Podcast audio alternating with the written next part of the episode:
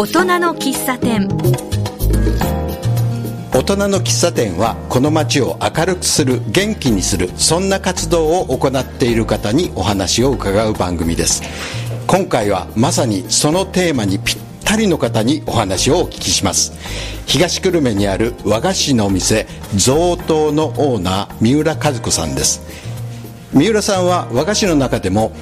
日菓子に魅せられ、ごねんまえに東久留米にお店をオープンしました。えー、その後贈答の日菓子は大好評で、にせんじゅうななねんじゅういちがつにはフランスで開かれたサラウンドショコラでも紹介されたということなんです。えー、贈答は和菓子のお店といっても代々受け継がれたお店ではなく、三浦さんが新規に始められたお店です。一体和菓子のどんなところに魅せられてお店を始められたのでしょう。そして東久留米だけではなく海外までファンを広げることのできた秘密は何なんでしょう。えー、今回は私マスターの橋爪徹が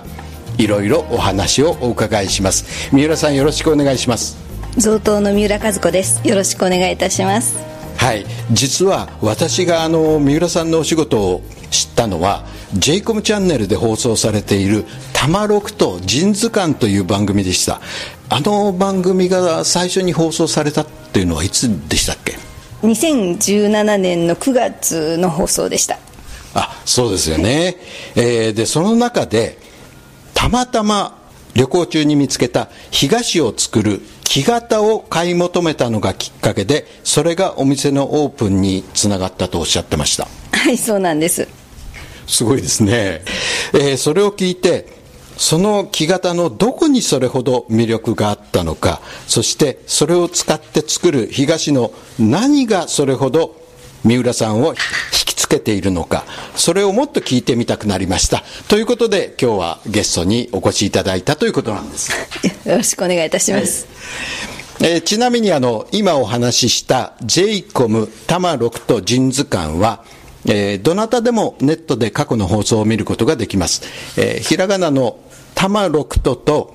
人図鑑は漢字で人、人間の人ですね、人図鑑でという言葉で検索していただくとホームページを見ることができます。たまろくと人図鑑だいろくじゅうきゅうかいくがつにじゅうごにちの放送分もぜひ、えー、ご覧いただければと思います。ということで今回はですね、えー、大人の喫茶店は勝手にたまろくと人図鑑だいろくじゅうきゅうかいの続編という感じでお送りしたいと思います。で、まずはですね、あの人図鑑の方を見ていらっしゃらない方もいると思いますので、日菓子というのは何かをお伺いしたいと思うんですが。はい、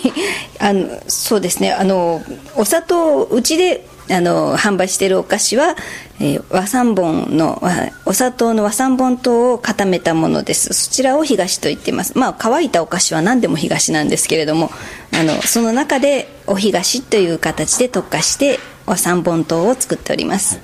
えっと、日菓子というのは干した菓子というふうに漢字では書くんですよね。そうですね、はい、漢字ではそうです。あの生菓子と言われるものがいわゆるケーキで、あの洋菓子でいうところのケーキですとかに当たりますし、はい、日菓子はクッキーとか、そうですね、飴とかキャンディーとか、そういうものが日菓子の範疇です。で、今お話に出た和三盆というのは漢字で書くと、あの日本の和はですね、あの和風の和ですけど、ね、三盆は、えー、と漢数字の三にお盆です。和三盆というのは、まあ、さんかい盆の上で研ぐっていうのが語源らしいんですけれども、まあ、さんかいよりももっといっぱい研いでるみたいなんですけども、そうやって手で精製したお砂糖のことです。えーと、でそのお砂糖としてはもう最高級の部類なんですよね。そうですね、あの和三盆っていうのはは日本の和なんですけれども、そもそも唐三盆と言われてて、あの中国からやってきたあの輸入品ですね。で、日本では精製の技術がなくて、高級高価な中国からの輸入品に頼るしかなかった時代に、えー、日本で開発を進めて開発成功したということで和三盆ということになったらしいです。ああ、そうなんですか。で、あのー、この和三盆の お, お砂糖を使っているというのがこちらの、えー、贈答の一番のこだわりと言ってもいいんですか？そうですね、あの和三盆糖は非常に生産率生産量が少ないので、えー、最近はちょっと和三盆という言葉がすごく知れ知られるようになっておりますけれども、生産量自体がその大変少ないので、本物の ひゃくパーセント の和三盆というのをは全国に流通するぐらいの量がないんです。で、それを、えー、うちでお取引をさせていただいているところから直接買わせていただいているので、あの生産者の方から直接お分けいただいている形です。和三盆の生産地、はい、主な生産地というのはどこら辺なんですか？香川と徳島だけです。四国なんですか？はい、四国です。はい。えー、じゃあ四国から、えー、取り寄せた和三盆を使っているということなんですね。はい、その通りです。あのところで象頭というお店なんですけれども、えー、象、動物の象ですね、それに東というふうに書いて象頭という名前なんですが、この名前に込められた意味は何かあるんですか？はい、そうですね。あのまず象というものがあの象さんの象なんですけれども、あの森羅万象の象ですし、形に表すとかっていう意味なを持っていますので、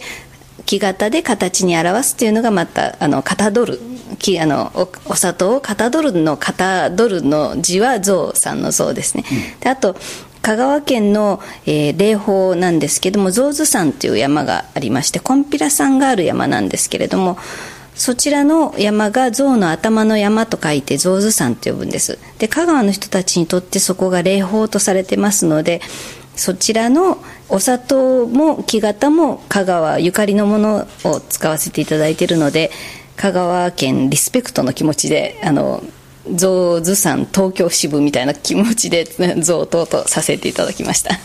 香川県とは何か交わりというか関係があるんですか？はい、あの私の先祖の地です。私自身は住んだことはないんですけれども、あの先祖代々があの香川県とあの高松市の方の出身です。じゃあ、あのご自身もお生まれは香川県なんですか？いえ、生まれも、あのもう自分の父も生まれていないです。あ、そうですか。でもあの何世代か前の方たちの出身が香川県ということですね。そうですね、あの本籍地も香川県ですし、あとあのお墓も香川にあります。ああ、そうですか、はい、そうするとこのお店の名前象頭というのは、その本当の自分の先祖というんでしょうか、はい、そこをリスペクトする気持ちからってことですよね。はい、その通りです。もう一つあの名前に関してなんですけれども、はい、東のお店が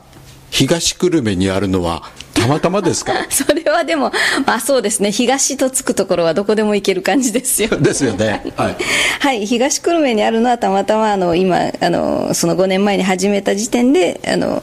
ここに住んであの住ませてもらってたので、そこあの自分の自宅の近くでっていう形で東久留米でやらせていただいております。お店を開くときに東久留米やったって思いました？そうですね、後から気がつきました。後からですか、はい、そうですか、えー、さてここで一番あのお伺いしたかった質問なんですけれども、あの先ほど香川県に行ってその木型を見てそれをゲットしたところからこのお店のオープンにつながったというお話をしましたけれども、その木型のどこがそんなに良かったんですか？そうですね、あの香川県は本籍地であり先祖の地だっていうふうに申し上げましたけれども、あの自分自身はほとんど行ったことがなくて、まあ、お墓参りに年にいっかい行くか行かないかぐらいなぐらいしかご縁がなかったので、香川の特産品であるお砂糖ですとか木型ですとかっていうものを全くあの知らなかったんですね。で、あの近年香川でそちらに出会ってでこんなものがあるのかっていうのはちょっとすごくあの感動しました。あのいわゆる民芸品ですよね。芸術品というよりも木型は 民, 民芸品ですね。あのじあの 使, 使うことによって価値があるあのものですね。あの高価な壺ではなくてお茶碗であるだお茶碗というかご飯を食べるお茶碗であるとかっていうのと同じで、あの木彫美しく木彫されたものなんですけど、木彫りのものなんですけれども、あの芸術品というよりはそれによそれでが道具であるっていうことにすごく魅力を感じました。木型を手にして別にその木型職人になろうとは思わなかったわけですよね。ああ、職人になろうと思ったわけではないんですけど、一応一回あの再現してみようと思って掘ってみたりしました。あ、そうですか。で、えー、難しかったです。あ、難しかった。東も作ってみたんですよね。はい、そうですね。はい、はい、あのあのそっちその場で職人の方の工房でその場で作らせていただいて。たのと買って帰った後にお家でも作りましたし、あのお菓子も作りましたし、木型も桜の木を買ってきて自分で彫ってみたりしました。あ、そうですか。それでやってみたら、あ、この東、あ、これだという出会いがあったという感じですよね。そうですね。そうそうなんでしょうか。はい。はい、それではですね、その東にとの出会いとその東の魅力というのを後半でお伺いしたいと思いますけれども、えー、ここでちょっと一曲音楽をおかけしたいと思います。この贈答というお店、本当にあのおしゃれで綺麗なんですけれども、ありがとうございますここに流したらいいんじゃないかと思われるような、えー、曲を一曲おかけしたいと思います、えー、リップスという若いお嬢さん二人の琴とフルートのデュオなんですけれども、そのお二人の演奏でドビュッシーの無双という音楽をおかけしたいと思います。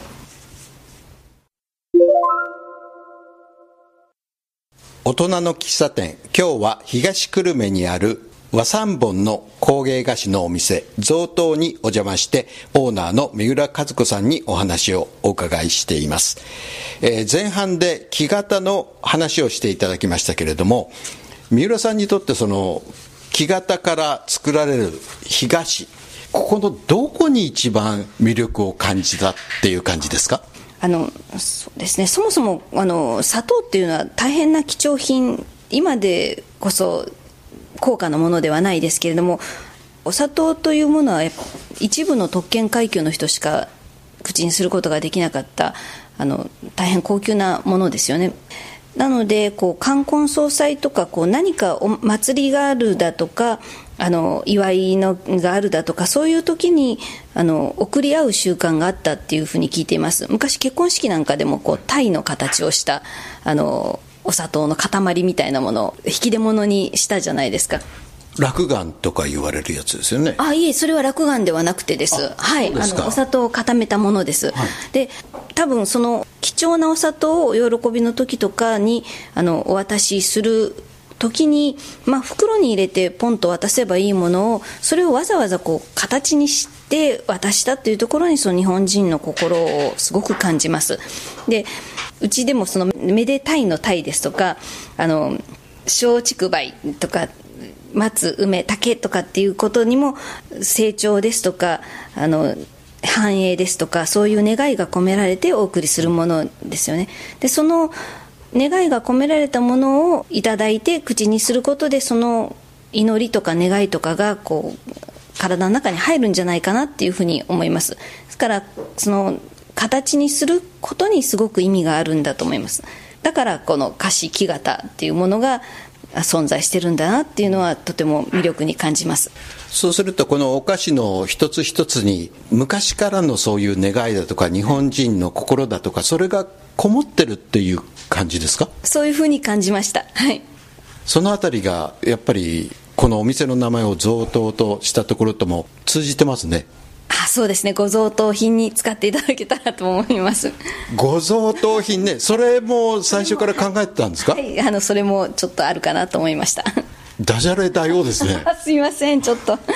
い、あ、それでも面白いですね。何かあのいいお店のキャッチコピーができそうですね、それを使ってね、はい、ありがとうございます。でもその和の心の祖先というか、はい、私たちが感じていたスピリットといいますか、はい、それと少し通じてるところがありますね。これを作っていてなんかそういうことを感じることってあります？難しい質問ですけれども、でもそうですね、あの一つ一つにあの願いが込められるっていうのはすごくめでたいのたいがあのもうダジャレですよね。でもあの豊漁ですとか豊作ですとか豊かな食事ですとかの願いが込められてると思いますし、あの貝の形のものとかあるんですけども、貝は財に通じる、なんだ、昔貨幣は貝からなので貝辺が全部つきますよね、あの漢字に。そうですね、お金と貝、はい、からあの 貝, 貝のモチーフっていうのはお金に関しての富のあのラッキーチャームなんですよね。ですからあの貝の形のものは夏のモチーフというわけではなくて、お正月とかでもよく貝のモチーフ使われるんですけれども、それはあのさあの先様にあの、まあ、さらにご繁栄がありますようにって、あの富がザクザクやってきますようにっていうようなイメージで、ここあの祈りを込めてるんだと思います。あの全部なんかこう明るくめでたいものばっかりですね。あ、そうですね、はい。あのただ、まああのうん、冠婚葬祭に使うっていうことですので、あの悲しい時にもお慰めするようなものっていうものももちろんご用意してます。色味を見てみると、あんまり主張はしないけれども綺麗な色ばっかりですね。ありがとうございます。はい、あの色の魔術師が作ってます。え、誰ですかそれは。あっちの方でコンコンと音がしてると思うんですけども、立て付けが悪くてコンコンとしてるんじゃないんですけれど、あの木型を叩いて打ち出してます。それはあのお店の方なんですか。はい、あの職人さんっていうあのがあの作ってくださってます。何人ぐらいいらっしゃるんですか。今はそうですね、あの大体ごにんぐらいで交代で入っていただいてます。あの昔からのお知り合いの方とか、そういう方たちですか。はい、あの私がこのお店をするにあたって、えーと、声をかけて手伝ってくれているお友達たちです。あのこちらのお店のお客さんなんですけれども、はいはい、この町だけでなくて随分遠いところからもいらっしゃいますか。はい、あのそうですね、逆にもうこの辺りの方にはあんまり知られてなくて、あのもう何年もやらせていただいてるんですけども、いつからやってるのっていうふうによくあのそんな前からやってたのって言われるぐらい、この町では認知されていないです。遠くの方の方があのよく買いに来てくださったり、あのご電話でご注文くださったりしています。ネットで注文なんかもできるんですよね。そうですね、あんまりあの品数はそれほど多くはないんですけども、ネットあのウェブサイト の, あのオンラインストアをは少しだけやっておりますので、ぜひ見てみてください。それの注文なんていうのはかなりあの遠くからも来ることがありますか。はい、そうですね、もう全国からあの世界には送れないんですけれども、全国にあ の, の方からご注文いただいてます。えー、やっぱりいろんな方がこのお店の存在を知って注文していくっていうのが必要ですよね。そうですね、もっとそうもうちょっとあの認知していただけるようになれたらいいなって思います。そもそもこのお店始めようと思った時も、その木型の職人さんが今もう全国にもう何人もいらっしゃらないっていうことがもったいなくて、あのどうにかならないかなっていうふうに思ったことと、あとその先祖の地の和三盆灯っていうのが全国ではないなかったものですから、それをもう少し認知していただけるようにならないかなっていう形で始めたものですから、あの落雁とお東の違いっていうのが明確に違うお菓子なんですけれども、その違いがよくわからない方が東日本では割と多いんです。ごめんなさい、私もよくわからないですね。ちょっと教えていただけますか。そうですね、あのお茶の世界の方なんかはすごくよくご存知ですし、西日本ではあの割と明確に皆さん分けて考えてらっしゃるんですけども、あの落雁というのは落雁粉という粉ですね。あの落雁粉というのは豆の粉であったり米の粉であったりするんですけれども、その粉とお砂糖をブレンドして木型に入れて固めて打ち出したものなんです。で、お東というの呼ばれているものはお砂糖だけを木型に入れて打ち出したものです。どちらが上とか下とかはないんです。で、お菓子の種類が違うということなんですけれども、落雁は石川県とかでは有名なお菓子で、あのお砂糖と粉のブレンドですとか、あと卵白を入れたりするレシピもありますけれども、そこのブレンド具合で美味しさが決まる東なんですね。で、